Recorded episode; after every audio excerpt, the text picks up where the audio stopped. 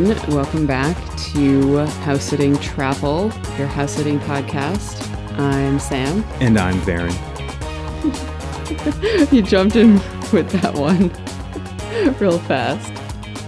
Um, yeah, so we're your hosts on this house sitting journey. Today we have our third interview and another great one.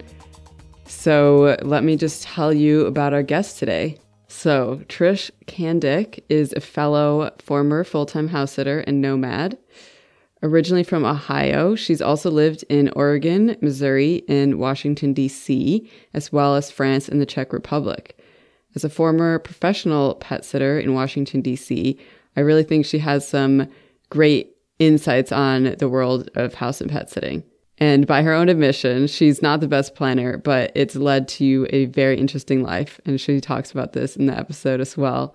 And um, I definitely think she has quite the interesting life and experiences.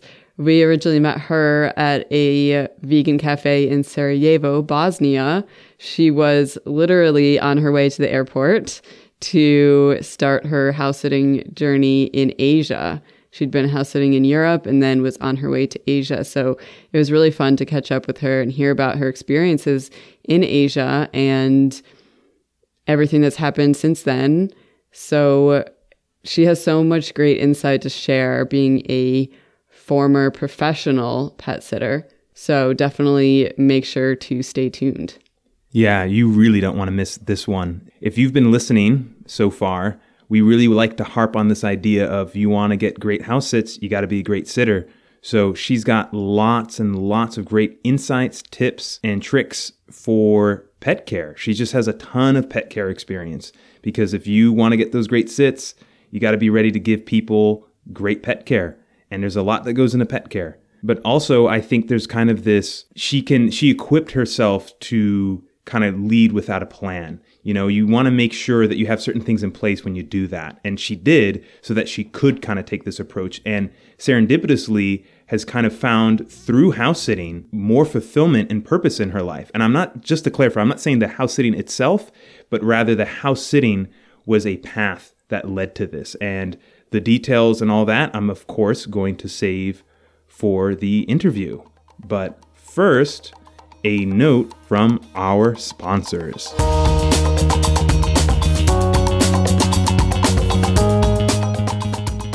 Hey guys, Varen here. So maybe you've heard about this great book on house sitting, written by yours truly. Hey, we both wrote it. I feel like you always forget that part. That's exactly what I meant. Sure. In case you haven't heard about it, it's called The House Sitting Handbook How to Live Your Dream Life Through House Sitting. Often, travelers get all excited about jet setting away to their dream destinations when they hear about house sitting. They neglect the fact that only the best house sitters get their dream house sits. Often, house sitters forget the most important part of the equation the pets and their homes. Without them, there'd be no house sitting. Contrary to popular belief, house sitting isn't a free vacation. Pet and home care does take work, and so does landing that perfect house sit. But it doesn't need to be particularly hard. That's what we set out to show in the house sitting handbook. And apparently, some people feel we did a pretty damn good job. Oh, yeah? Besides you? Yeah, listen to this testimonial. I really love this book. It is an extremely valuable resource for someone who is looking to get serious about house sitting. It's super in depth and gives tactical advice, a departure from a lot of self helpish books. This book gives the reader real value, not just talking in wispy promises. Oh, that's very sweet. And I'm glad because our goal with this book is to give you actionable advice. So it's great to know that we succeeded. Yeah, well, you won't believe this next one. As online marketers, we have been traveling all over the world. We are halfway through the book and simply love what you do. Your book is amazing. Sounds like a review I would have given. But I didn't. Thanks, Alfredo and Antonella. I bet it has something to do with the free workbook included, which is personally my favorite part of the book.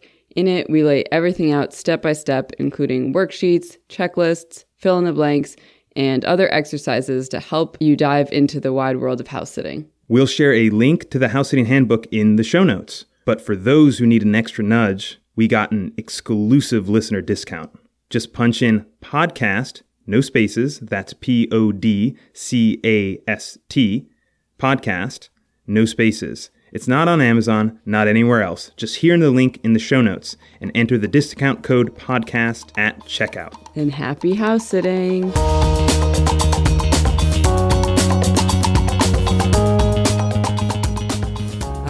Hi, Trish. Hey, Welcome Sam. to the podcast. I'm so glad to have you here. Thank you for having me. Yeah. Oh, So we met in Sarajevo, Bosnia, back in, I guess, mm, November 2019. A few lifetimes ago. Yeah, I know. It feels so long ago. Feels like another world. We met in a, I love the story. We met in a vegan restaurant cafe in Sarajevo, like not in the downtown at all, just kind of in the outskirts, but it was a really cute place.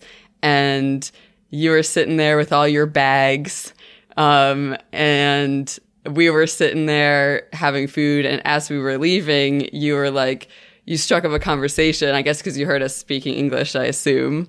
And and we, then we discovered we were both house sitters, and you were on your way to go house sitting in Asia. And I was like, what are the chances that we meet in a vegan cafe in Bosnia and we're both house sitters? Like, that's crazy. So true. That was really cool. Well, and you just you just told me you you you ended up striking up a conversation because you didn't know how to get to the airport, and you were like, I need to know because I need to catch my flight. Yeah. I love that. I love that. I have kind of a bad habit of going into things without a plan. That's I mean, that's not necessarily a bad habit. That's uh that's kind of what I do. And um Varen kind of reins me back in. He's like, "Wait a second. We need to get our plan going on." And I'm just like, "Let's go. Let's do it." I think that to be a house sitter, be a full-time traveler, you need a little bit of that of just diving in without a plan maybe. I don't know. What do you think? Well, I, I it leads me into asking about like let's start at the beginning, how you got started house sitting. Did you jump in without a plan? Now I'm curious. That's so totally. Uh, I have a few different chapters of house sitting, and every time it was absolutely without a plan. So the first time I had been living in Washington, D.C., working in a law firm, and I just couldn't, like, I was just done. So I quit without a plan. And so I was kind of looking at the help wanteds, and I saw this ad for a dog walker. And I happened to be, my parents happened to be visiting. We went out to dinner with my brother and his girlfriend, and I said, Wow, I saw this ad for a dog walker. How cool would that be? Like hanging out with dogs all day long. And my brother's girlfriend said, That's actually my friend that placed that ad. I'm sure he would hire you if you wanted the job. And sure enough, he was more than happy to not have to sift through all the resumes. And so I just started dog walking and pet sitting that was the first time. That was in Washington, D.C. I eventually started my own pet sitting and dog walking business and was there for five years doing that. And then I moved to Oregon, which was a distinctly different chapter because I got my own dog and I had my own house. So I did some pet sitting for friends. I had one place that was out in the country and they had four dogs and four cats. Uh, the owner was a vet. And so that was kind of the dog chapter of my life. And then 14 years later, when my dog and I had to say our goodbyes, I just decided I was kind of finished with that chapter in my life and decided to kind of go out into the world and pet sit. That was like as much of a plan as I had. And I sold my house, and all of a sudden it was like I really had to leave my house, like someone else owned it. So I was like, oh, okay, well, gosh, I guess I'm doing this thing. So I ended up actually, I went to Costa Rica for a few weeks and didn't pet sit. And then I went to stay with my parents for a little while until this great sit in Portland, Oregon came up with a puppy. And so that was this kind of the start of my next pet sitting chapter. And this was unpaid pet sitting. So this was through trusted house sitters. And it was kind of in exchange for accommodations and the adventure of kind of being able to move around from place to place. Um, so that's how I got my start the second time. But both times it was kind of like I took the leap and then kind of waited for the net to appear. Well, it sounds like it appeared, so it worked out, right? But I think that's why I find your story so interesting and inspiring also because you have done both paid sitting and unpaid sitting. And a lot of people who do the unpaid sitting to travel the world haven't done the paid sitting side of things. Like you owned your own professional, like pet sitting business, right? Right. Full time. So, how have you found that? I don't know. Have you found both uh, paid them to be different, or are there more similarities? I'm I'm super curious. I assume obviously that your experience helped you a lot when you transitioned to the like travel for house sitting kind of thing. Um, but yeah, I'm just curious what your experience has been there. Well, it it was a difficult transition because when I was pet sitting and dog walking in Washington, D.C., I had very carefully curated my list of dogs. So I had the coolest dogs and like the best behaved, just like such a great little pack that I took out every day. So I knew them really well. And I knew the owners and the houses were really nice and I was being paid.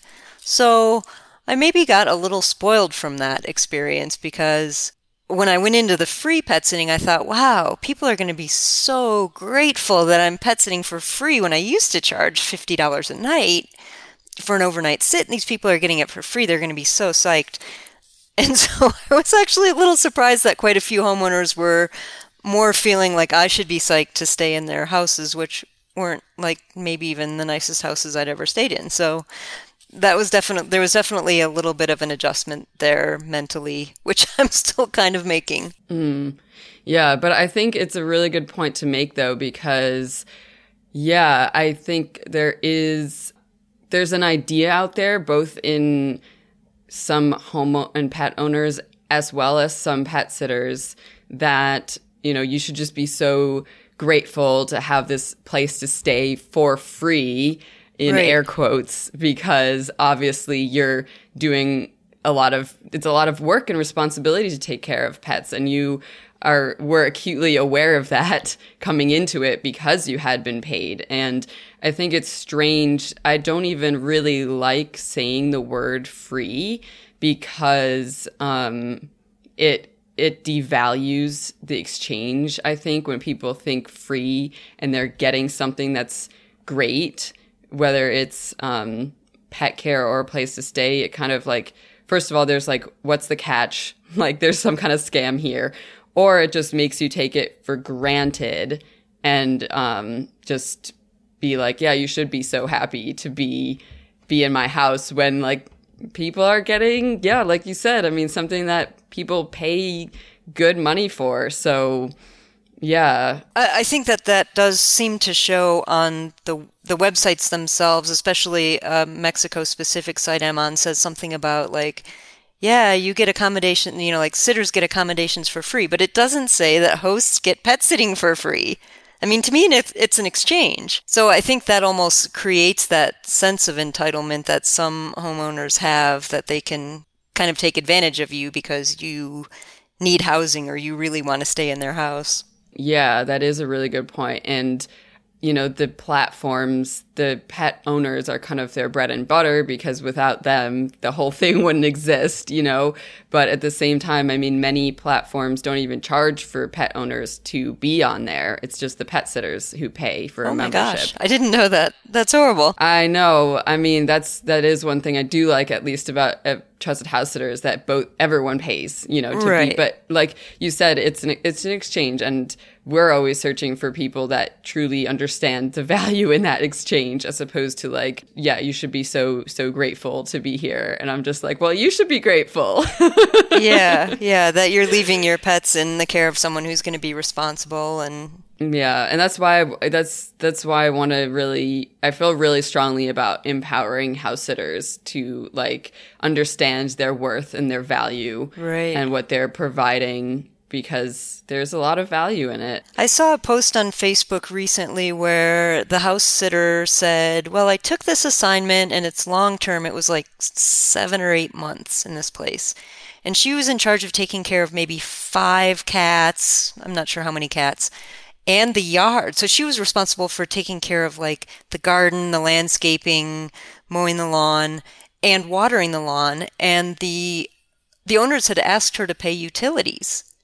And she's like, "Well, is she, and she was kind of like, "Is is that normal?" And I was probably um, um the the most outspoken in saying like, "Absolutely not." Like sh- they want you to water their lawn and pay like they want you to pay to water their own lawn. Like that's crazy. Yeah. So and and she was saying, well, like maybe I should ask them this, and maybe I should negotiate. And I was just like, you run as fast as you can from that sit, because if you give on this, they're going to just keep taking advantage of you, and it's an eight month commitment where they're getting free Yeah. house and cat care. Yeah, and that I mean that's no small. It's I mean, it's one thing if I guess there was no pets or one cat. I mean, I wouldn't do it anyway for that. I wouldn't pa- like we have a hard and fast no utilities like line. Yeah. But uh for five cats and landscaping and watering and all that. I mean, we've stayed in houses beautiful house with uh, two cats and they, they paid for a lawn care service and a cleaner and we were just responsible for the cats and they were absolutely wonderful people they were took us around they were like they were like we want you to come like how Yeah. you know they were talking up their place and all this kind of stuff and so that those are the, the kind of um you know assignments that i'm like the, these are out there Exactly. you don't Yep. have to take that assignment that you're not feeling good about because and that, that's the trap that i feel like unfortunately so many newer house sitters uh, often fall into because they just don't know Right. and um, they don't know what the standards are or what they can they don't think they can ask for anything because they're like oh i should be so so happy to be here. But I'm curious that leads me kind of like into what kind of things that you look about look for in a house sit and what's your process because it sounds like we're kind of similar on a similar wavelength in terms of what we look for, but also like with your background of having that professional side, how has that informed your process? Well, you know, the nice thing about when I had the business and, and I knew the dogs and the owners really, really well, I guess that's what I try to get close to when I'm looking at sits. So I try to find out as much information as I can. And one giant red flag, which I've had on numerous occasions, is the host just saying, Oh, don't worry about it. We'll just go over it all when you get here. So if I'm asking like what are your pet's behavioral difficulties, what, you know, every dog has something that they do wrong. So if the if the host is like, "Oh, don't worry, just show up, you know, across the world, buy a ticket, show up to this place and I'll tell you about my dog." That's not to that's it's not to happen. Yeah, that's a really good point to ask about behavioral stuff, and I think that's that's probably my guess is that's something that you learned having a business because that certainly in the beginning wasn't something we thought about until we had a difficult puppy, and then we were like, oh, we better ask. the difficult puppy. Well, and the thing is, too, you won't always get a straight answer. I mean, I really think every dog has a thing. Even my dog, who was, in my mind, perfect, she liked to roll and poop. You know, that's something I would probably tell a sitter because it's kind of important. so, like, for example, I had some hosts who insisted their dog was just great. No problems whatsoever, doesn't bark, doesn't pull on the leash, doesn't eh, like anything. Per- the perfect dog. And I got there, and the dog was very sweet when we were inside. But as soon as we got outside, yanking me all over the place, totally dog aggressive. I, mean, and it was a three week commitment. So I, I'm amazed that I made it out of there with my shoulders and all my limbs intact just from all the pulling that that dog did. And they just said, no, he doesn't do that for us. So maybe a red flag would be a dog, uh, an owner saying their dog has no problems. That's a good one. And I, I I know you're yeah, you're a big dog person. Like I think I correct me if I'm wrong, but I feel like you told me you only look for dog sits. Is that is that right? No, that's not true. Actually, in Singapore, I Okay. did quite a few cats. I would say I have a preference for dogs, just because then you can kind of get them out if they're if they're friendly with other dogs and there's a nearby dog park. That's just a great way to get out and meet people, and be around other dogs, and then watch dogs playing, which is just fantastic. Yeah, yeah, it is. Okay, cool. Yeah, I feel like we're we're we're like uh, flipped. Like we have a preference for cats, but we lo- love doing dogs too. That's cool. So you you asked about behavioral stuff, and is there is there any other things that you definitely make sure to get answered as you're like organizing a sit? Like, what are the things that you really look for? I, I generally try to find out about the neighborhood and the the house itself because I'm a little picky about not wanting to be in a place that's really cluttered or dirty. Like I like a really minimalist place, which that Portland place with the puppy was was very minimalist and downtown and kind of had floor to ceiling windows and was just kind of a fun swanky building. Um, I like to know if there are grocery stores nearby where I can get some food and if there are any vegan restaurants. That is a massive bonus coffee shops used to be a thing. I guess now during the pandemic, that's all changed. So, yeah, the pandemic's changed a lot of things, and especially with pet sitting. Of course. Yeah. Yeah. Well, why don't we go there, I guess. Well, first no, let's let's back up a bit because I, I really wanted to hear about um your experiences house sitting in Asia because yeah, when we saw you, you were like on the precipice of going. Right. So um and we I mean we've exchanged emails and stuff and talked about, about it, but I'd I'd love to hear more about your experiences there. Like what was your your favorite place that you visited? Like where did you visit? How is house sitting in Asia compared to elsewhere? Well, yeah, because my house sitting kind of started, but after Portland, I got a sit for Amsterdam, and they kind of lined up nicely. So I headed to Amsterdam, and then I had a sit in Oslo. In Europe, I, I've been to Europe before, and I really like it. So it was familiar enough. And then when I got to Bosnia, it was just starting to get cold, and I had an opportunity to go to Saigon for two months and I thought this is great. I'll be in one place for two months. It's the winter months and it'll be warm there and this is going to be cool. And it, I don't know anything about Vietnam, but why don't I just keep an open mind? And I actually wasn't crazy about Vietnam. The neighborhood I was in was very difficult to walk around. There weren't really sidewalks and it was dusty and there was a lot of traffic. And I, I just didn't find it pleasant to be out and about, which is which is kind of the point of traveling is being out and about and going and, and kind of investigating different places. So I will say that I did not love Vietnam. Also, they really hate dogs there. So I got involved with um, a, a dog kind of, I guess I would call it a dog rescue. I mean, she does so many things. It's hard to say what's her main focus, but um, but I did get to walk this dog that I totally fell in love with twice a day, every day for the two months that I was there, and that that was really great. But I would find like guards would come out and shoo us off the sidewalk and it's like this is a public sidewalk like you, you don't like or or there would be neighborhoods where there's like no dogs a lot like the only places where you could really walk would be places that were kind of gated and you weren't allowed in so mm. it was just mm. kind of a bummer of a place for me and then i went to singapore i got a bunch of sits in singapore that all lined up amazingly well and i just from the moment I landed and got in the airport, I loved Singapore. I mean, it's just clean and safe and you can walk around and it's sunny and the it was easy to get around by bus and metro and there were just great things to see the botanic gardens and little India and Chinatown there was a great Buddhist temple in Chinatown that I like to go and just hang out so I just re- I really loved Singapore and then the pandemic hit. I mean, I, I, I had a, a week in between sits in Singapore and I went to Indonesia and that's when everything started shutting down. So I couldn't even get back to Singapore to get my things that I left behind for safekeeping. I just had to get book it back to the states. Wow. Yeah. So you left your stuff in Singapore then? Some of my stuff. Like... And it eventually wow. made its ah. way back, but not in time for me to actually get it. so it's oh. sitting in oh. Oregon with the rest of my stuff, unfortunately.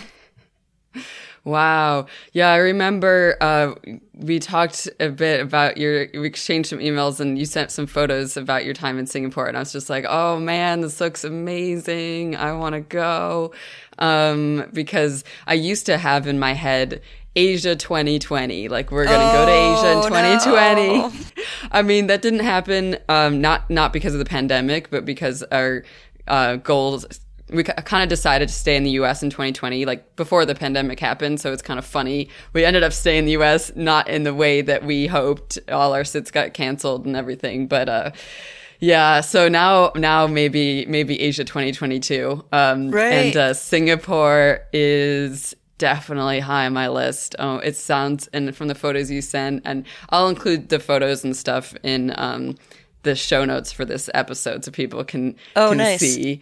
And um, you've got some great pictures, and uh, and you also had some great pictures of the puppy you were mentioning earlier in Portland. In so Portland, I'll put those yeah. in there. Great. Um, but yeah, no, this just sounded so great. But so you you did all your Singapore and and Bali, not Bali, Indonesia, or did you go to Bali? It was Bali. That yeah, that's where Okay. I was. But you know, I spent the whole week scrambling to get a plane ticket back because I knew borders were closing and I didn't want to get stuck mm. there. And so it was really just a stressful, unpleasant. Bali's also not super pedestrian friendly, at least where I was.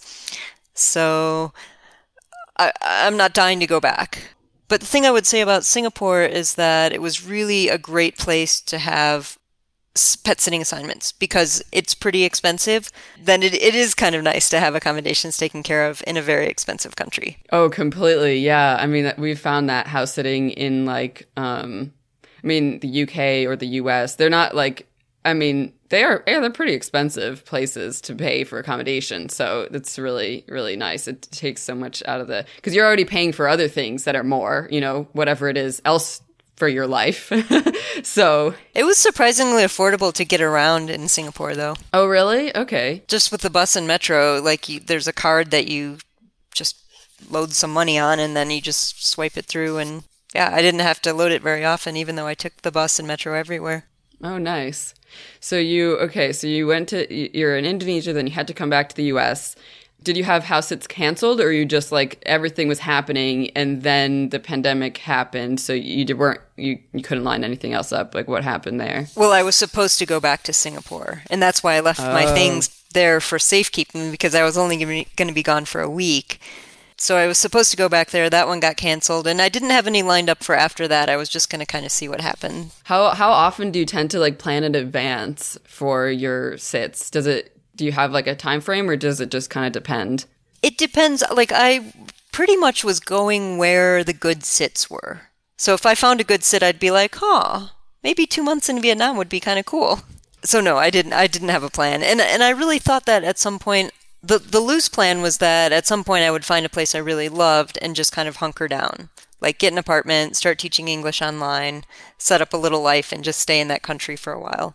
Because I really felt like I just didn't want to live in. Uh, I wanted to have some time away from the U.S. for a while. Okay, that's really interesting. So like your goal wasn't like I'm going to house sit indefinitely forever. It was kind of like I want to house it to kind of explore things, take Exactly. my time and figure out maybe where I want to land. Right? Cool. Cool. Yeah, that's we have a similar thing. Like we are normally, I mean, full-time house sitters too, but there is always that like where would we like to settle down for a bit, even if it's just to have a home base to come back to and then then house sit for part of the year or whatever it is. So that's really that's really cool to hear that. And Singapore was kind of nice in that way, in the sense of being able to explore because it's kind of a, a hub.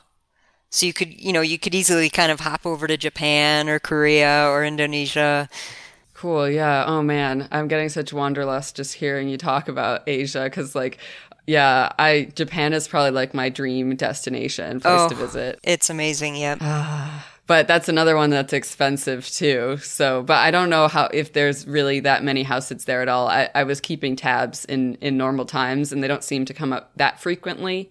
Um, so we'll see. One thing that was cool with the Portland sit was that I applied for a sit in Tokyo and they had an English cream retriever, which was the same type of puppy that I had. So this thing was the the one in Tokyo was gigantic, and then I had this little puppy, and they they were like, "Oh my gosh, that he looks exactly like our dog did when he was a puppy." So we put the two dogs on Zoom or Skype or whatever we were using, and let the dogs have a little look at each other, and it was so cool to see that. But unfortunately, I didn't get that sit. I was really crushed. No. I think they ended up going with a couple, and I know they really wanted someone who had experience with being in an earthquake interestingly. Wow. Yeah. That's interesting. I can't imagine there's, I mean, I guess if you live somewhere that earthquakes are normal, but otherwise it seems like a really specific um, thing to be looking for. It was an interesting request. Yeah, there were two si- there were actually two sits in Tokyo that I applied for and neither one of them came about, so Yeah, I was just curious to keep tracing your your story after you came back. So after you came back to the U.S., because I know where you are now, but uh, I want to get all the listeners there. Um, so so you came back to the U.S. and then what happened? Yeah, I went back to Oregon and I was actually like kind of psyched to have the excuse to be back in Orland, Oregon because I'd been traveling for over a year at that point and I was ready to see my friends and kind of check my storage unit, like grab some things from that, some new clothes and new new from my storage unit. And and I happened to find an Airbnb in my neighborhood, in my old neighborhood and the woman gave me a discount since no one was really traveling. So I got to hunker down there for a few months, and it, it was actually kind of good to like see people and just be in a familiar place. And then I was like, wow, this pandemic is like really. it was like June, and I was like, well, I can't. The Airbnb person was like, oh, we kind of need our Airbnb back. And so I went to stay with my parents in Ohio for a few months. And after four months of that, I thought, wow, I, like heading into the Ohio winter wasn't something that I really wanted to do. So I started looking at options. I really didn't want to go too far. And a lot of places weren't really allowing Americans anyway. And I didn't want to go to Canada, obviously. That was even colder. So Mexico had been on my list, and I thought, why don't I just go to Mexico City and see how I like it? And worst case scenario, I come back to Ohio. And I got to Mexico City, and everything just fell into place. I found the dog park on my second day here. On my third day here, I found a shelter that lets you just take dogs. You pretty much just knock on the door and they, they hand you a dog on a leash. And and I walked it over to the dog park and then I, I messaged the shelter and I was like, Can I can I take the dog in the dog park? And they were like, Sure, no problem and so I started walking dogs for them, and within a few weeks, I had found an apartment and really just kind of committed to be in Mexico City for the indefinite future. At least six months was my lease, um, and I'm just hoping that it'll it'll extend because it really feels to me like this is the place I was looking for. It's it's not too far from my family. It's kind of an easy hop back to the U.S. during non-pandemic times. Gives me a chance to try and learn Spanish, and it's just a kind of a cool place. I think once my Spanish gets better, I'll and and once the pandemic is over, I'll feel a little more gung ho about exploring the rest of Mexico. But for now, I'm just kind of hunkered down. Oh wow, I love that so much. I love that. I love that because um, I know in the house sitting community, there's a lot of despairing and frustration that we can't house it and all that kind of stuff. So, um, it's been interesting and really great as I'm having conversations, you know, for this podcast with people and seeing how they're adapting. Everyone kind of has a positive story that's come out of it, you know, um, which I really, really like. And, I love that because you were you were traveling to find your place and you may have found it in Mexico City. Like you weren't intentional like obviously you didn't anticipate a pandemic happening and uh, obviously no one wishes that had happened but it's kind of about you know I love how you you know adapted and figured it out and and you know, instead of just sitting around being like, this sucks, you took matters into your own hands. And um, yeah, that's so awesome. I mean, it sounds like from what I hear about Mexico City, it's huge. So like you don't even need to explore the rest of you can't really explore the rest of Mexico and you don't maybe need to because there's there's so much in Mexico City and it sounds like you've got your whole situation set up with uh taking out the dogs and all that kind of stuff. And that's something that you've you've done elsewhere too, right? And you mentioned that's like your your top advice for people now um, is to is to volunteer uh, where you're traveling. So I'd love to hear more about like how you got started with that. Yeah, you know, I'm not sure why it didn't occur to me earlier actually. And I, and I think in Vietnam it was only that I was just kind of bored because I only had one cat to take care of and I had the whole day with like not wanting to kind of go out and explore. Um, so I think that in Vietnam I just put a post on Facebook and said, "Hey, does anyone know where I can volunteer to work with dogs?" And I just fell in love with that dog that I ended up walking, and that and I thought, "Oh, I should do this more often." I didn't have a lot of time in Singapore to get and Singapore's rescues were kind of out of town, so it was really tricky to get to them. And I think they only did like one day a week where volunteers could come in. So I didn't find it easy in Singapore. But when I got to Ohio, I found a rescue that was just out in the cornfields a bit. I mean, I had to drive for like 45 minutes to get out there. But they had the coolest dogs and it was so awesome and it was like the highlight of my week was going out there. I think I went out twice a week. Um, and just took the dogs out and fed them and cleaned their cages and let them run around and it was really gratifying. So I made that a priority when I got here to Mexico City to post on Facebook and say, "Hey, I'm looking for a dog walking uh, opportunity with a shelter." And like I said, I found that place and it's just really lent such a sense of belonging and purpose to my life here. I got involved with a photo shoot, so we're trying to take pictures of all 180 dogs that are in this shelter. So once a week we go over there, and I'm in charge of kind of calming the dogs down and trying to get them in place. And there's a photographer and then kind of another helper. And so I'm getting to meet all these dogs and hear their stories. Like some of them are there because their owners died of COVID. One dog who's been there for a few years, her owner died in the 2017 earthquake in Mexico City. So there, uh, and these dogs just have all kinds of different stories. The one that I'm fostering right now is a greyhound mix who was apparently taken off the streets when she was a puppy. She was four, four or five months old. Uh, by a vet, and the vet did kind of like an experimental surgery on her, and then the idea was he would put her down afterwards. But instead of putting her down, he gave her to this shelter. So it's just crazy to me that this dog, who's amazing, she's just like so polite and beautiful and calm and super low maintenance that anyone would think of putting a dog like that down. But there's so many homeless dogs and I think that just lends that that adds to my sense of I can make a little bit of a difference in some dogs' lives because there there's a problem. And and it's everywhere. I mean, it's not just in Mexico City, obviously. Yeah, I remember seeing a lot of um, stray dogs in Bosnia and and the Balkans in general. But yeah, no, I remember that. But um yeah, I mean, I I think that I mean, you said it it gives you such a sense of belonging and that's often what people are concerned about or worried about maybe when going traveling full time or um yeah, especially like on your own. Right. So like worrying about being lonely or feeling like you don't belong or disconnected and that kind of stuff. So I love that. I love that you've you do that because that's a really important tip or advice for anyone who's thinking of house sitting and I mean alone or not, but especially if you're house sitting alone to just connect yourself and have some contact with people and locals and do- local dogs. And especially during a pandemic when you're less likely to go to a meetup or a couch surfing event or to try and meet people in person, dogs still need to be walked. So I, f- I feel like it's a good way to kind of it's it's pretty much the only thing I do here because I am trying to stay really safe. So I'm not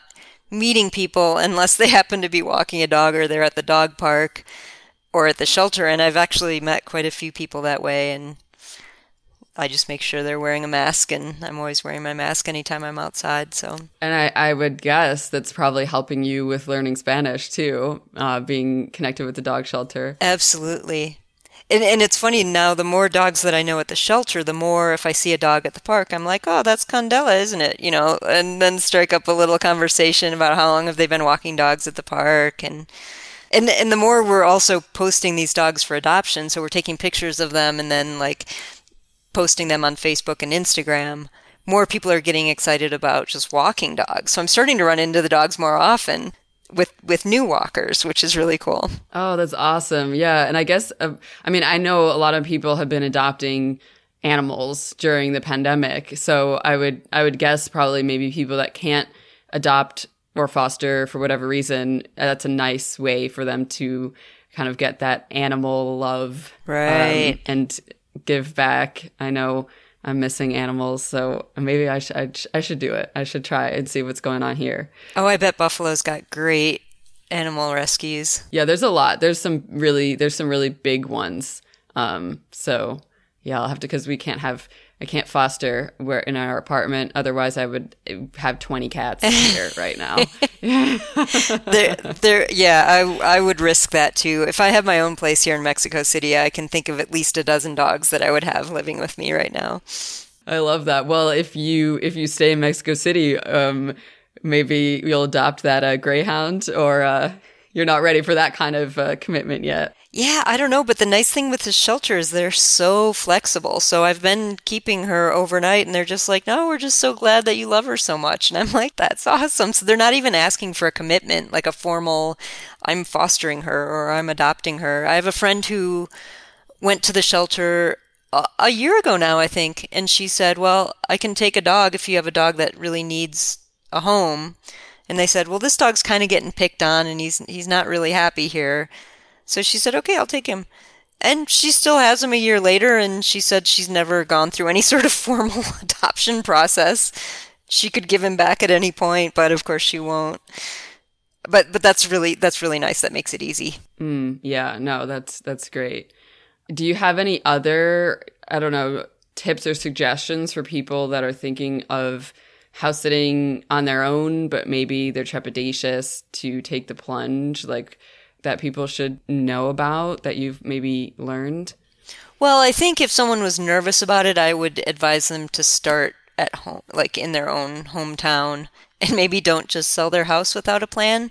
I mean, it worked out okay for me in the end, but I but I will say there was a lot of angst when I was in Eugene, and I was like, here I am paying to live in this Airbnb, which isn't even as nice as my house. You know, like I had a lot of regret around selling my house about a year ago because you know I didn't plan there that there was going to be a pandemic. But now I'm glad that I did because otherwise I wouldn't have ended up in Mexico City. I'd be sitting in Eugene saying, "Oh, why didn't I sell my house? Now I'm stuck here in Eugene." So I think it worked out great. But yeah, I would advise people maybe to not just not just sell everything and cut all the ties. Um, but maybe try something a little more local first. And then, yeah, when you get out, I mean, hopefully the pandemic will be over someday and we'll be able to kind of go hang out in coffee shops or meet people on couch surfing. I met a lot of great people on couch surfing. That was a really cool way to meet other people who just wanted to meet people from around the world. On Facebook, there's a group called Host a Sister where you can either arrange to just meet up or it's just like couch surfing for women. Um, there's also Meetup, of course, so you could, if you have a specific hobby or interest, you could meet other like-minded people, go for hikes maybe. Um, so yeah, those are a few pieces of advice I'd have. But yeah, num- the number one, especially given my experience here in Mexico City, like working with a rescue, finding a good rescue that that just really makes it fun and easy. That's great. That's great. So it sounds like you were like, don't, my advice is don't do what I did. a little bit, a little bit. Yeah. I mean, it worked, it always works out, but. Well, that is a big thing that I hear. Um, we get questions asked a lot of, um, like, what do I do with my house and my stuff? Like, right. that's a big question and one that I can't always answer because we didn't own property before we started. I had already moved to back to Spain and back a couple times. So like my stuff was very minimal at that That's point. Cool. So yeah. I'm really curious what that was like. Um, did you have a time frame when you were just like paring down your stuff? I mean, you said you have it in a storage unit, but I assume it's not everything from your house in there. Yeah. So what happened was after the so when the dog got sick, she had heart disease, and I was like, I wanted to just spend as much time with her as I could, so I started studying Japanese. Because I knew once she left for the green pastures in the sky, that I was going to have to have a plan instead of just sitting around Eugene and being sad that my dog was gone because she was kind of my universe in Eugene. Mm. So after she died, I went to Japan for three weeks and I loved it. I was so sad when I had to come home and I thought, okay, I've got to get I've got to get out of Eugene. Like it's just, uh, it's a great place, but I'd been there for 15 years and it was just enough. And so I started to pare down my things. I started to sell things on Facebook Marketplace, and I started to get my house fixed up, and and my house got really, really nice. And I do kind of wish I'd given myself a little bit more time to enjoy that, where it was like really pared down and just pretty much perfect but yeah, it sold right away, and um, and then I kind of got my little push to get out into the world. And I did I did end up renting a storage unit, just a five by ten, so I still have a couple pieces of furniture, and then I mean, there's just you can't you really can't get rid of everything. I don't know how people say like oh, just get rid of everything. I don't know. I couldn't do it.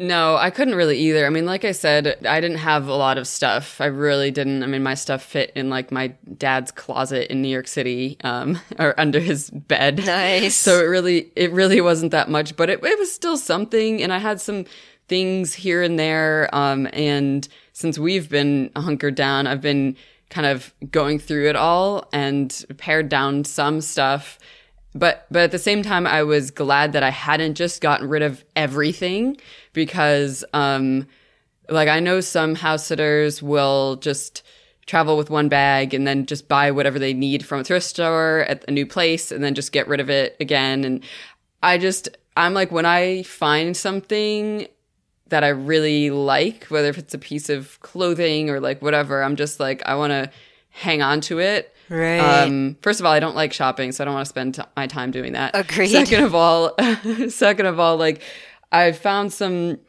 pair of like snow mud boots at a thrift store in Salt Lake City when we were house sitting there. Like, sick, this was our first house sit like five years ago, and they were, they were ninety nine cents, and they were not even used.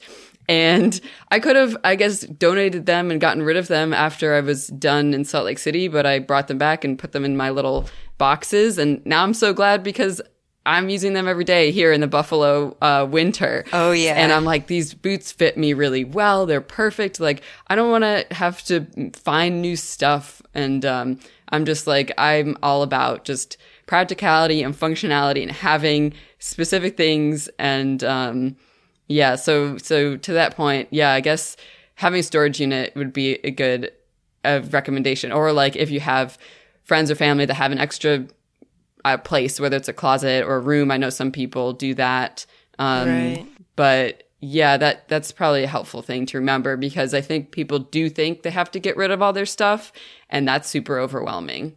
Right. And then I've found even with coming to Mexico, like, yeah, you can get anything here, but things are expensive and not necessarily the same quality. So, like, I have a set of sheets at home that I love at home in Oregon in my storage unit and so, like, I don't really want to spend a lot on sheets here. And then, like, I keep thinking I'm going to actually make it back to Oregon at some point to pick up some of my things to bring back here. But a lot of the things that I've bought, I've been like, like my yoga mat. I bought this kind of expensive yoga mat and it's horrible. It's just horrible. It's like slippery.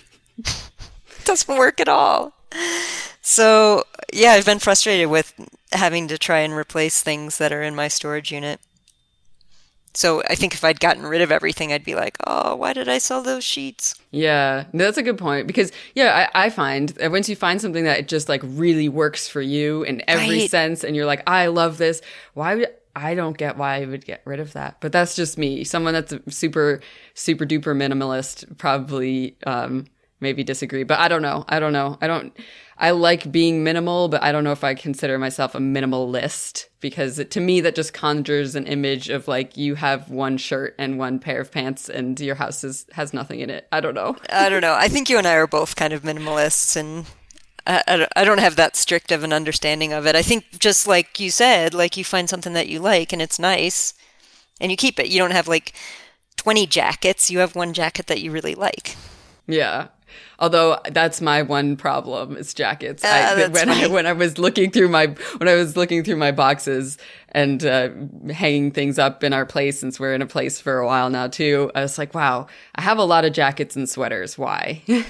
Yeah, yeah. and then I don't wear all of them. I just wear the one anyway. Um, not to go off on a tangent about like all this kind of stuff, but actually, while we're talking about um, buying things and all this kind of stuff, like I know finances is another big concern about people and house sitting. Of like because you aren't being paid, you need to kind of be funded by you know you know you, need, you still have expenses Right. so like uh, you mentioned teaching english so is that what you started off doing or has that developed over time how did it how's that worked it's kind of not developed over time. Like the idea was that that's what I would do as soon as I found a place where I was kind of hunkered down. And so I thought Vietnam, perfect, two months there. But in Vietnam, I got a little depressed and I kind of got off track because I was just not like, I just wasn't feeling like I was in a good place. Like literally a good, like a place where I felt comfortable, where I was in a safe environment. Um, so it didn't happen then. And then the pandemic happened not too long after that.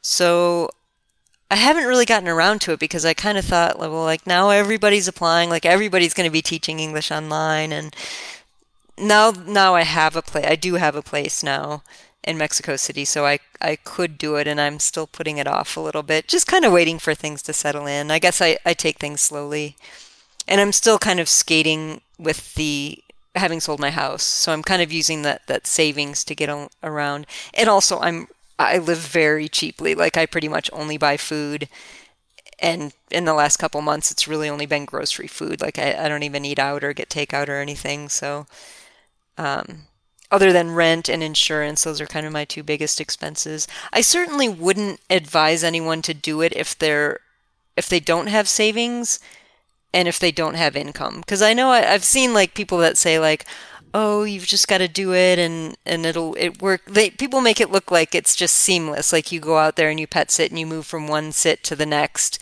without any interruption and it's just not always like that you have to have a backup plan for the time in between sits or the time when a pandemic happens Exactly. Yeah. Yeah. But before the pandemic, I was using couch surfing in a pinch or hostels. And I stayed in some like not great hostels and I stayed in some amazing hostels too. And when I was in the Czech Republic, I stayed with some friends. So I kind of pieced it together and tried not to do expensive Airbnbs very often. But even then, you you need some money to, to get around. Yeah.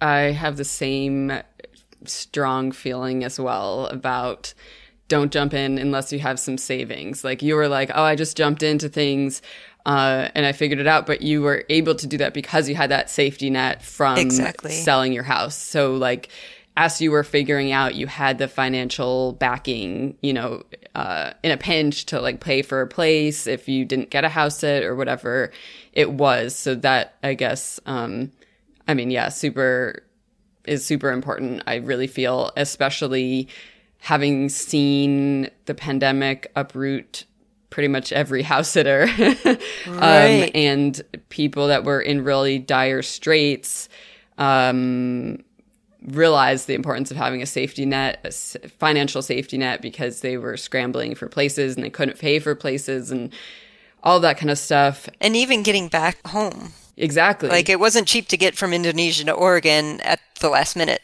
yeah. And luckily, and I would also at this point give a plug for Safety Wing because they actually eventually reimbursed me for that flight because it was considered political evacuation because of COVID. Oh, I was going to ask you because you mentioned uh, insurance. So you Right. do safety wing then? I do. And actually, my rates are huge because of my age. so the rates have gone up quite a bit. Um, it's still pretty affordable in the grand scheme of things. And I like that I have that safety net. And, and just given that I actually went through the process of having a claim through them that they paid out, I, I feel somewhat confident that, that I'd be covered. I need to reassess now that I kind of technically live in Mexico City and I'm not really a traveler anymore. But um, but for now, I'm still just using Safety Wing because I think it's better than nothing. But yeah, if you're going to be traveling around, you've got to have some kind of insurance because so eh, like anything can happen. no matter where you are and no matter who you are, and no matter what your financial resources are. Exactly, exactly. Safety nets left and right because you don't, you know, you're not thinking about them when you don't need them. And then when you need them, you're like, either you're really, you know, kicking yourself for not having that or you're really thanking your past self for having put that in place. That's really, uh, I know a lot of nomads speak really highly about Safety Wing. So that's really impressive that they reimbursed you for um, that flight because I know a lot of insurances were not touching anything COVID related. Right. And I think that they're still covering COVID. Wow. Wow. That's great to hear. Yeah. We had Al- Al- Alliance or Alliance. I'm not sure. It's another one. Uh, I never had to claim through there. So I don't, I don't really know. It was fairly affordable or whatever. So now we don't have it because we're living in one place in the U.S. But um, yeah, no, I, I'll look at. I'll have to look at Safety Wing when you know we get back on the road. One thing I noticed about Safety Wing, I mean, first of all, it is generally affordable until you hit a certain age. And then I think also their rates may have gone up a little bit with COVID. But um, the customer service at Safety Wing is fantastic. And I know I was using a different, I was using World Nomads before, and I had a question for them that I just couldn't get answered. And I asked Safety Wing, and they like immediately replied with a lot of information. And then I asked more questions, and they had more information, and they were always like, polite and friendly and they always had the answers and it was always clear and so that that's when I switched because I was like, okay, I want to be with the company that's going to actually give me the answers. So I would say it is hard to know until you actually have to file a claim, but um, affordability and customer service too for choosing an insurance company. Yeah, that's really huge. No, that's all super good info.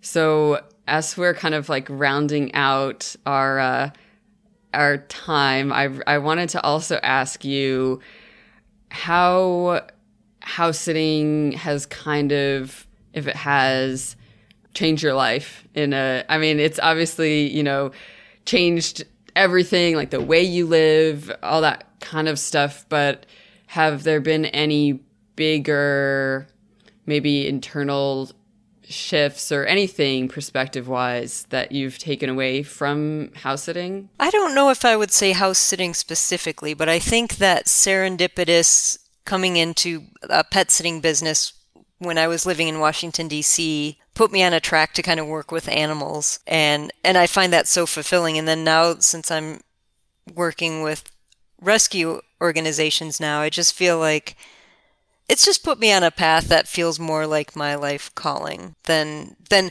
certainly than the law firm. I mean, I've done other things that have been really fun and great, and I, I have had a lot of cool jobs. But I think working with animals is just something, especially right now in my life, that's that's really important to me. And then also just putting it together with being able to travel around the world. So if I if I hadn't had all that experience with pet sitting I mean, at this point, I've got 20 years of experience. I'm not sure I would have gotten the sits in Amsterdam and Oslo and, and all these far flung places if I didn't have the experience. So I guess it's it's really opened the world to me. Yeah. No, that's that's a really good perspective.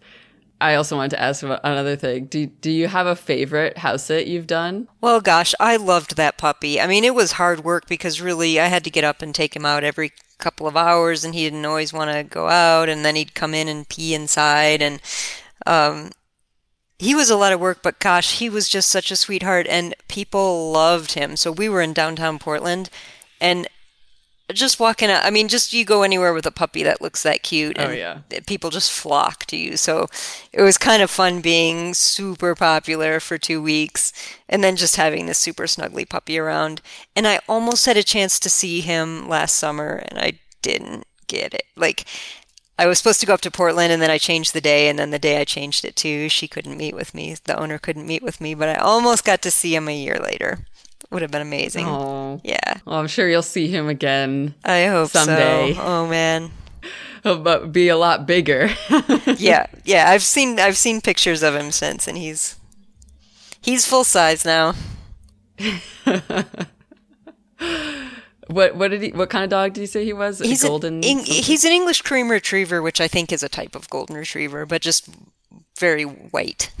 Oh, okay. All right. Yeah, I remember seeing pictures of the puppy. Yeah. Um, and he was a big puppy. So Yeah. I imagine he's a big dog now. Yeah, yeah. And he was young too. I mean, he was big, but he was still like not that old. So Aw, yeah, puppies, man. Yeah. I guess that's another tip for maybe solar house sitters. Just house it for puppies and uh, you'll be everyone's best friend. That's a great. I, that's a great tip. Yep, I love it. um yeah, well, how can people like find you? Is there anything else you want to share? Yeah, before we finish off, is there anything else you want to share that maybe we didn't go over and then and then where can people connect with you? Well, I'm on Instagram, Trish Candick, and I post a I posted a ten photo album in every country that I visited. So anytime I would kind of stop for more than maybe a week, I would post 10 pictures from that country. And so recently there have been a lot of pictures of dogs. So if you like dogs, you're going to like my Instagram probably. if you like rescue dogs. Cool. I will. I'll link to that in in the show notes. People can connect with you. Um, and yeah. So yeah, thank you again for coming on. I I mean, I learned a lot. I mean, we've talked a lot at this point, but even through this conversation, I was like, "Oh, that's great. That's so interesting." So I'm sure people are going to get a lot of out of this interview as well because yeah, I just love how you plunged into things and, you know, with your safety net, but you made it work and you've been all over. So I find that really inspiring too. And, um, yeah, I can't wait to see how things go in Mexico City and, uh, if you end up staying there longer term. Yeah, and me too. You and me both. All right. Well, we'll have to maybe in the next few seasons we'll have you back and check in on what, what's going on. Sounds good. Thanks so much for having me on the show, Sam. It was a pleasure. of course.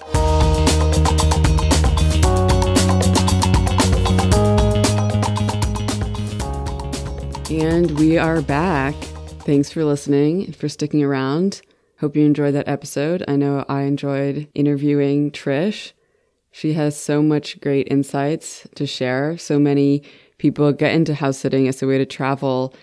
And while they might have, we recommend you have pet care experience, we haven't come across many, if any, actually, house sitters that were formerly professional pet sitters. So I think her insights into that, having used to been paid for pet care, really is really important to remember. Yeah, she talks about how when you have that pay dynamic, how it, you know, it changes the relationship, you know?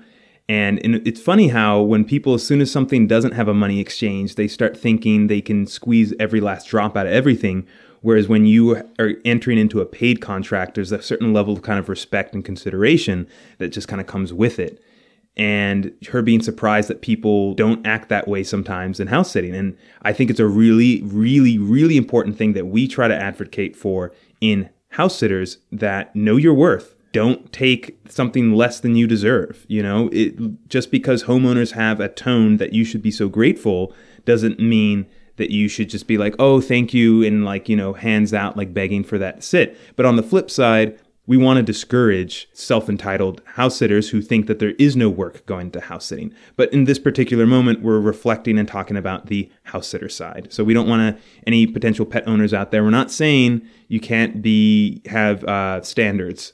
Both sides should have standards. And we like to argue that it's a pretty equal playing field and that you need to provide something that other people need. And you should be confident in your ability to do that. And that's where a ton of experience comes into play. Yeah, that's something that I know I feel very passionate about is just empowering house sitters to do exactly that, which is have the self worth and knowledge that you can turn things down and you don't have to accept something that doesn't seem right to you and doesn't fit with you. And it could be fine for someone else, but it could not be fine for you.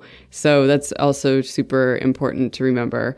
And also, just Trish talking about her whole experiences with selling her house and all of her, you know, what to do with stuff. That's a question we get asked often, as I mentioned. So, for anyone out there who is maybe thinking of house sitting and not sure what to do, her insights hopefully will give you a little help with that. I really love how she found fulfillment and purpose, especially in these times, through that working at that pet shelter and taking care of pets. I love her dogs still need to be walked. I love that.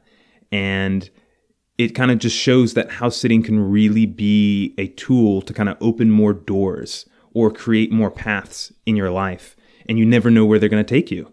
And she just gives this kind of real, honest take on everything. And with her experience and her confidence as a person, she can recognize what situations were good and what situations weren't, learn from them, and go forward and recognize her self worth. So I think that this is an invaluable lesson to learn from someone who has a lot of uh, knowledge and wisdom to share. And then Trish is just fun. It's just fun to talk with Trish. I remember our initial meeting very fondly, and I appreciate that she reached out to us, but it also helped that, you know, we were probably speaking English in a place that that's not the native language. So she picked up on that right away. Yeah. So be sure to, I will leave a link to Trish's Instagram and every other place you can find her on on the show notes. And you can follow us on Instagram at House Sitting Travel. Love to hear your thoughts on the episode. And yeah. Yeah. Feel free to always reach out to us via the Instagram. Uh, also, other links that we'll leave in the show notes if you want to leave us a voice note, for example. And definitely, you know, if you got a pet that has a thing every pet has a thing, just like Trish said. We'd love to hear about those kind of things because I think we can think of a quote unquote thing for every pet we ever ha- sat for, regardless of how much we love them or not. Yeah, definitely. And I did want to say one last thing, which is um, I found it really sweet and inspiring how Trish has been volunteering. And I know a lot of us house sitters in the pandemic might not be house sitting as much as maybe in the past. And if you're missing animals, maybe check out volunteering and you can get that lovely dose of animals and they'll really appreciate it those those shelter guys. Absolutely. And if you've been enjoying the show and you want to support this show please share the show with someone who you think might be interested in the show. And if you are listening on a podcast app that allows ratings and reviews we would really appreciate your rating and review because it helps other people find the show.